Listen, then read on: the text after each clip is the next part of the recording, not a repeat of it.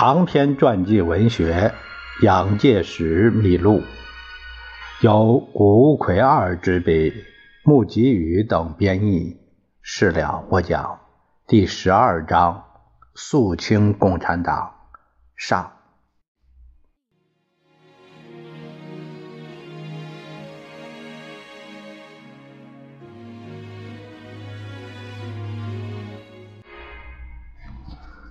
一九二七年三月十日开始，在汉口南洋大楼强行召开的三中全会，果然不出所料，自始至终都是在共产党的把持之下。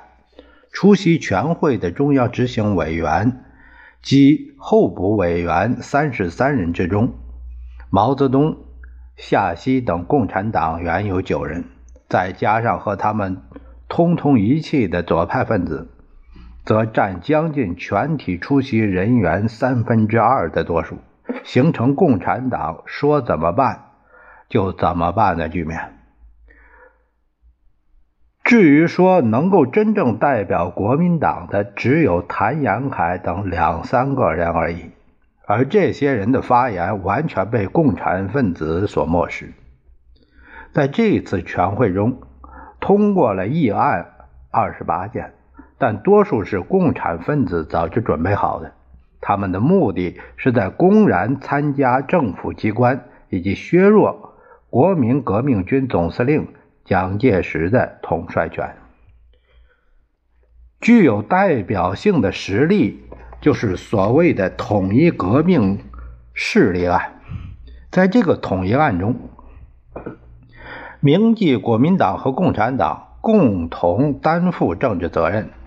应由共产党派负责同志加入国民政府及省政府，这显然是改变了前次在二中全会，也就是一九二六年五月所决定的中央党部各党部部长需不跨党者方能充任的规定，甚至更让共产分子进入国民政府的主要部门。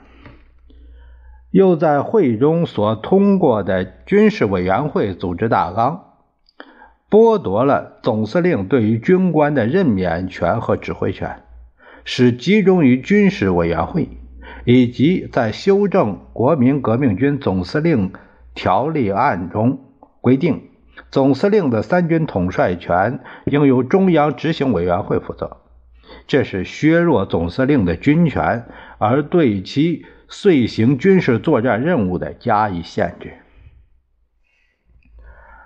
鲍罗廷等共产分子的活动，并非仅止于此，而且在全会期间，更发动了所谓提高党权运动，在表面上借口防止国民党的党权低落，打出一切权力集中于党的口号。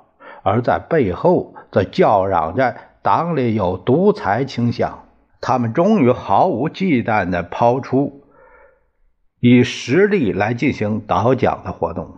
吴玉章、林祖涵等人公然不断地散布谣言：蒋介石滥用军费，蒋介石摧残农工，蒋介石与帝国主义妥协，与奉鲁军阀勾结等等。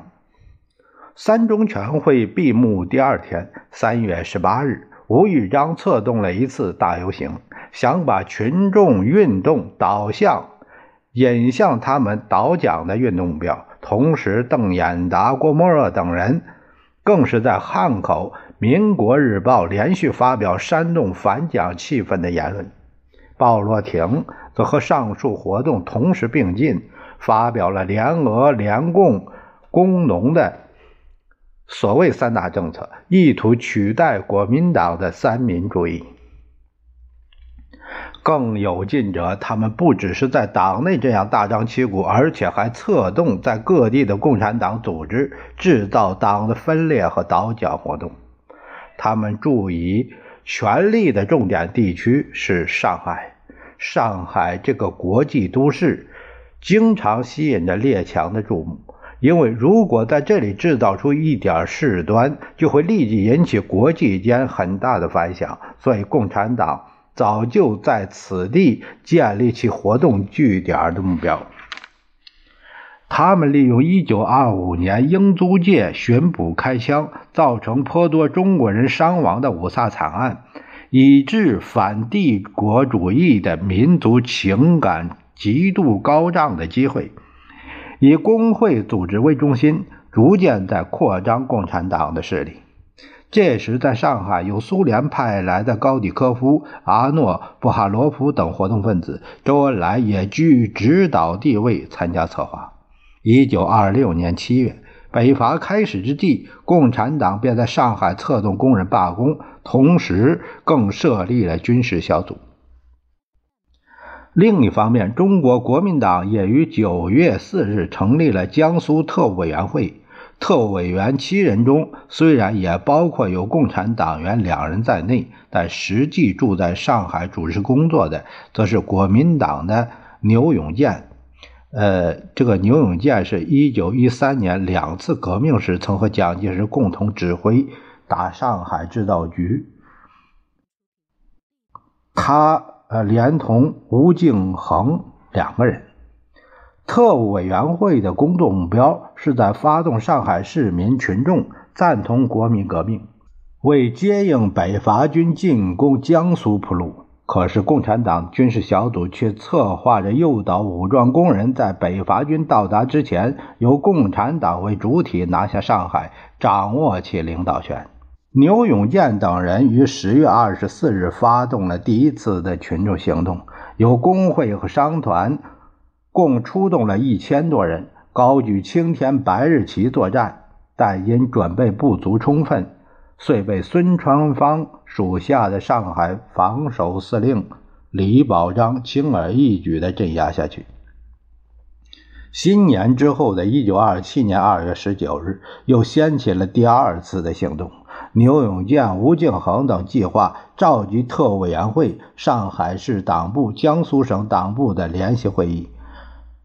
筹议组织市政府统治行动，可是共产党所领导的上海总工会之汪寿华，这是共产党员，要求设立市民委员会。他的意图是要操纵养成共党鼻息的群众，造成整个上海暴动情势，但被牛永健、吴敬恒等予以拒绝。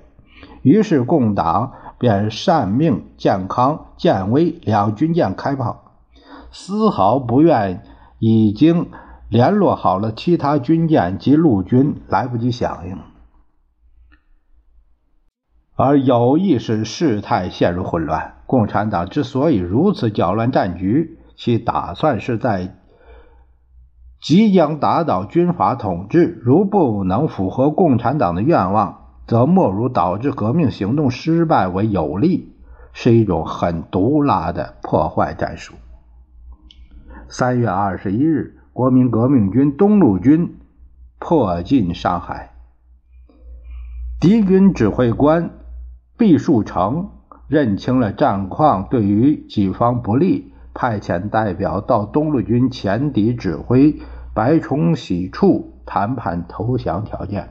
上海渴望在兵不血刃的情况下归属国民革命军掌握。于是，共产党似乎是迫不及待，就在这天煽动了工人暴动起来。这是在发生南京事件的三天之前，在革命军渴望不流血占领上海之前的三月二十一日，共产党发动工人以欢迎北伐军为由进行罢工，继之出动。左翼工人所组织的工人纠察队首先袭击警察，解除其武装，并进攻业已开始撤退的毕树成所属残余部队，想借以抢先掠收大量武器，组织不受国民革命军指挥的武装部队。可是碰到了毕树成残部的抵抗，在不可能达到目的之际，刚好。薛岳所率领的第一军第一师于第二天，就是二十二日赶来加入战斗，才由国民革命军控制了上海。白崇禧、薛岳等北伐军迅速拿下上海的行动，使苏联和中共感到震惊。就在克服上海当天，托洛茨基派就公然承认，对于苏联和中共均属不利，因为他们总想用尽一切办法，以谋确保老早就在西力培植势力的上海为共产党的出头发展之地。南京事件就是发生在两天后的二十四日，是要使失败于上海的暴动化实现于南京。然而，这个阴谋结果也归于失败。此时，鲍洛廷与共产党仍重新设计夺取上海统治权的策略，他们的手段是抢在国民革命军的前面，组成可以由共产党所操纵的行政机关。于是，匆忙召开所谓市民大会，选出代表三十五人，再由其中选出十九人为委员，组织在共产党支配之下的上海市市民政府。在市民政府委员之中，为了要利用国民党国民革命军的声望，所以也列有白崇禧、牛永健的名字。可是牛永健已声明不参加，白崇禧更明白表示反对此举。所谓市民政府，实则就是纯粹的共产党的政权。共产党的江浙区委员会便曾说明，上海的市民政府是无产阶级的，就是苏维埃巴黎公社。为鲍罗廷所支配的武汉国民政府完全承认共产党以这样的方式统治上海，并给予支持。当上海光复以后，武汉方面立即召集政治委员会，作为应付上海政治情势的四项决议。这个决议是把东路军总指挥何应钦搁在一边，不给予任何地位和职权，另以白崇禧、牛永健为政治委员会上海分会的成员之一，一低他们的地位。而国民革命军总司令、政治部副主任、共产党同路人郭沫若，则被擢升为上海军队之中政治工作指导员。不用说，是赋予了在上海驻军中煽动反蒋的重要任务。这是蒋介石感到上海的情势，如再放手不管，将会重蹈武汉的覆辙。我们先占领上海。因为上海是中国经济的枢纽，如果上海再落到共产党的手里，像汉口一样，弄得外交、经济、政治都混乱不堪，使国民革命不能成功，那不但是稍有资本的商人不能安居乐业，就是一般民众也要受到他们的压迫威胁，而无可告诉了。这段话是蒋介石在《国民革命与经济的关系》呃，一九二七年七月。这里边呃的内容，蒋介石为了亲自坐镇，乃于三月二十六日自九江进驻上海。第二天二十七日，各界举行盛大的欢迎北伐军大会，庆祝国民革命军光复上海。可是共产党则越发肆无忌惮地对蒋介石公然表露出敌对的态度。首先成为问题的是共产党的私兵工人纠察队。当时，工人纠察队已经膨胀到了三千人之多。该队总指挥为顾顺章，而幕后操纵他的则是周恩来。顾顺章是一个神枪手，曾充当鲍罗廷的卫士。他在后来向国民党投诚。纠察队在闸北商务俱乐部设立指挥处，任意搜捕其所谓反动派，引起市民的不安。为了维持社会秩序以及革命军的信誉，都不能容许共产党的私兵在上海横行不法。首先下令上海总工会解除工人纠察队的武装，服从白崇禧节制。可是总工会则以纠察队不同于军队性质，完全是工人自卫组织，而拒不遵行。当进驻闸北的国民革命军逮捕了共产党的不法分子之时，共党就立即向武汉报告，蒋介石调查纠察队内容，应加以处置。于是，在共产党把持之下的武汉中央政治局委员会，竟然接受了吴玉章所提的蒋介石的行动是反革命的，予严重处置的要求，而于四月一日决议，在本党国民党在本党为组织宪兵维持革命秩序时，承认纠察队为维持革命秩序的合法武力。如军政长官有意任意解散者为反革命，这个决议是要把对于他们有阻碍的人扣上反革命的帽子加以排除。在鲍乐廷导演之下的武汉政府，依据四月一号，一九二七年四月一号中央政治委员会的决议，通告免除蒋介石所担任的国民革命军司令职务。如果只是个人的进退出处，不可介意，但这是关系到党与国家的问题。蒋介石言念及此，乃向全国同志重新表明：革命责任不容推诿，势必自责完成北伐。于是。武汉政府乃和蒋介石完全处于对立状态。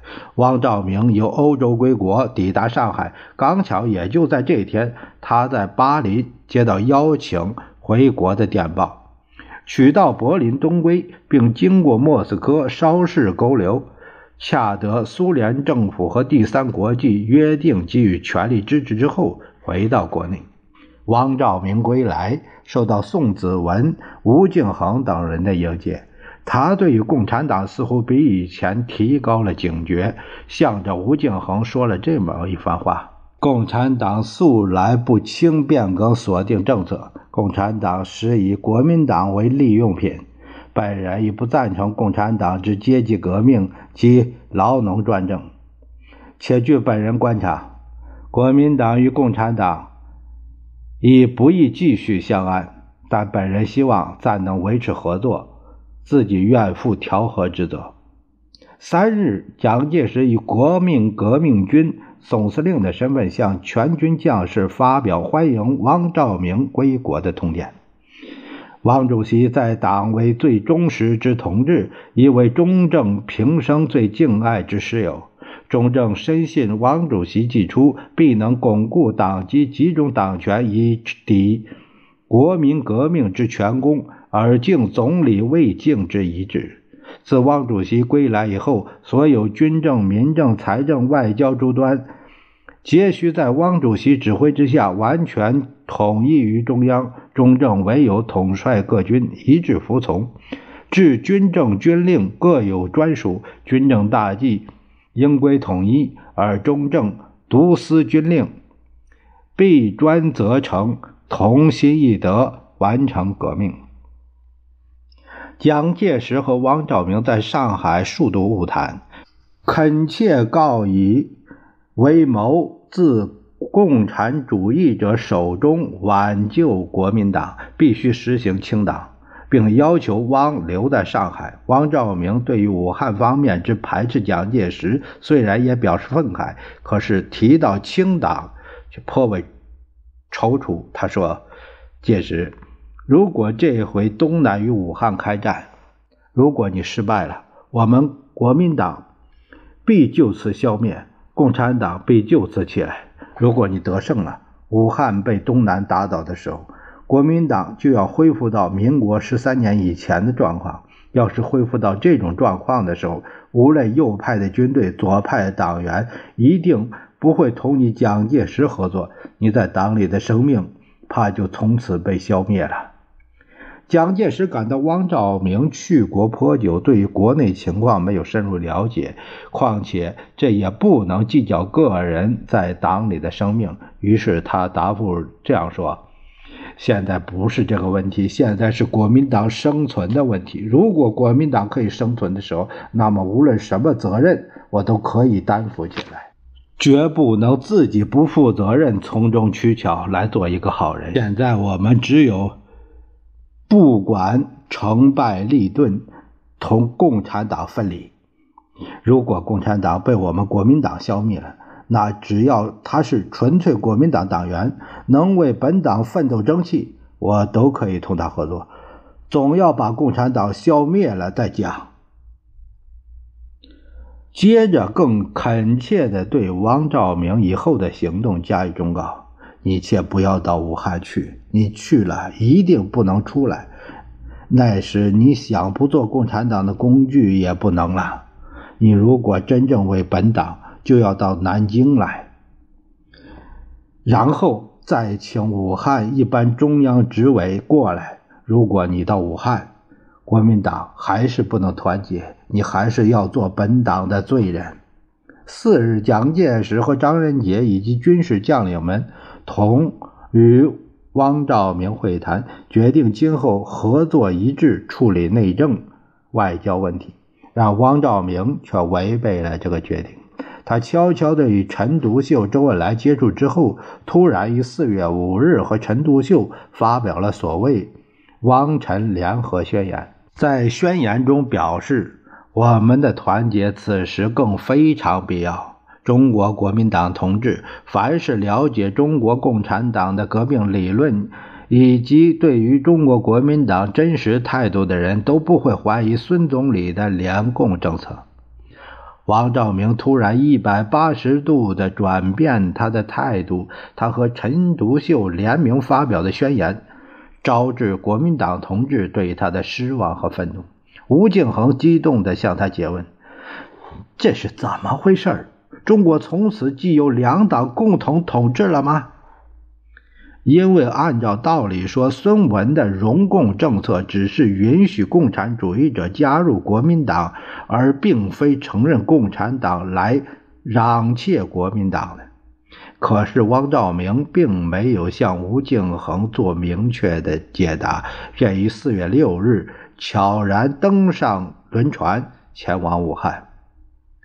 武汉人士及共产党在这段期间，正和拉拢汪兆铭工作齐头并进的，一步步推进他们的倒蒋计划。国民革命军自1926年北伐以来，共产党人对于中正个人早有不满的表示，早有不少的批评和攻击。其中最大的一点是什么呢？就是说蒋中正将来一定要造成一个资本主义的政府，并且说。蒋中正以商人化，非防止他打倒他不可。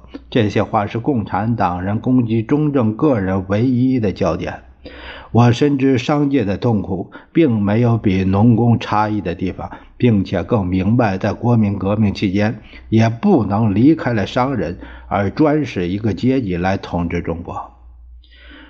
我们国民党是本着三民主义建国方略来革命的，完全承认个人的私有财产。共产党是要取消私有财产的。两党不同的最大一点就在于此。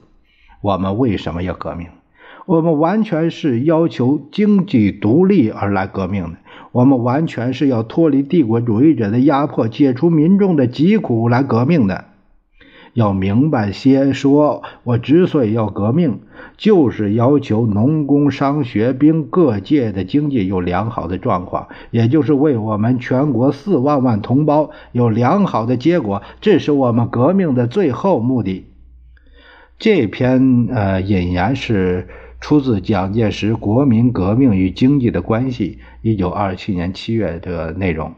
这时，共产党一个劲儿的在做着政治上乃至心理上的反蒋宣传，越来越是明目张胆。在上海方面，共产党通告党员，只顾反帝国主义、反军阀是不成的，必须反蒋介石。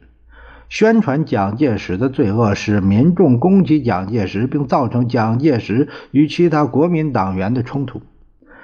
又在军队中，共产党分子之间传播着黄埔军校第一二三期学生统统反革命了。凡是蒋介石的学生部下，都是他的工具、走狗等类诽谤言语。而在武汉方面，鲍洛廷等人全力加以呼应声援。在这个当口的上海，为了处理南京事件，正是和列强之间折冲频繁之际。因此，蒋总统乃急电武汉外交部长陈友仁，请其速来上海主理外交。但武汉方面并未应允，以致国民革命军不得不担负起对列强交涉的事务。故而，蒋介石自三月二十六日到达上海之后，连日和各国有关人士会晤。三十日，在接见日本领事之后，向宋子文感叹地说：“军事难，财政亦难，政治难，党务更难，一身兼备数难，如何其不疲也？”可是，武汉方面在下令免除蒋介石职务的第二天，四月二日，又发出。应即离开上海的追击训令内容是这样的：克日离沪赴宁，专任筹划军事。对于外交，未得中央明令以前，切勿在沪发表任何主张，并切勿接受任何帝国主义口头或文字之通牒。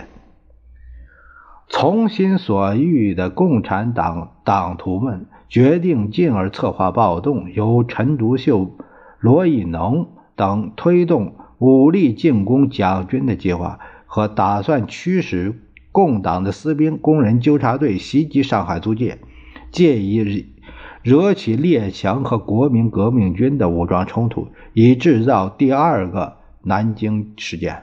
不过，这个计划被第三国际制止，未见诸实施。后来，陈独秀曾经提到，罗亦农看到第三国际命令终止行动的电报。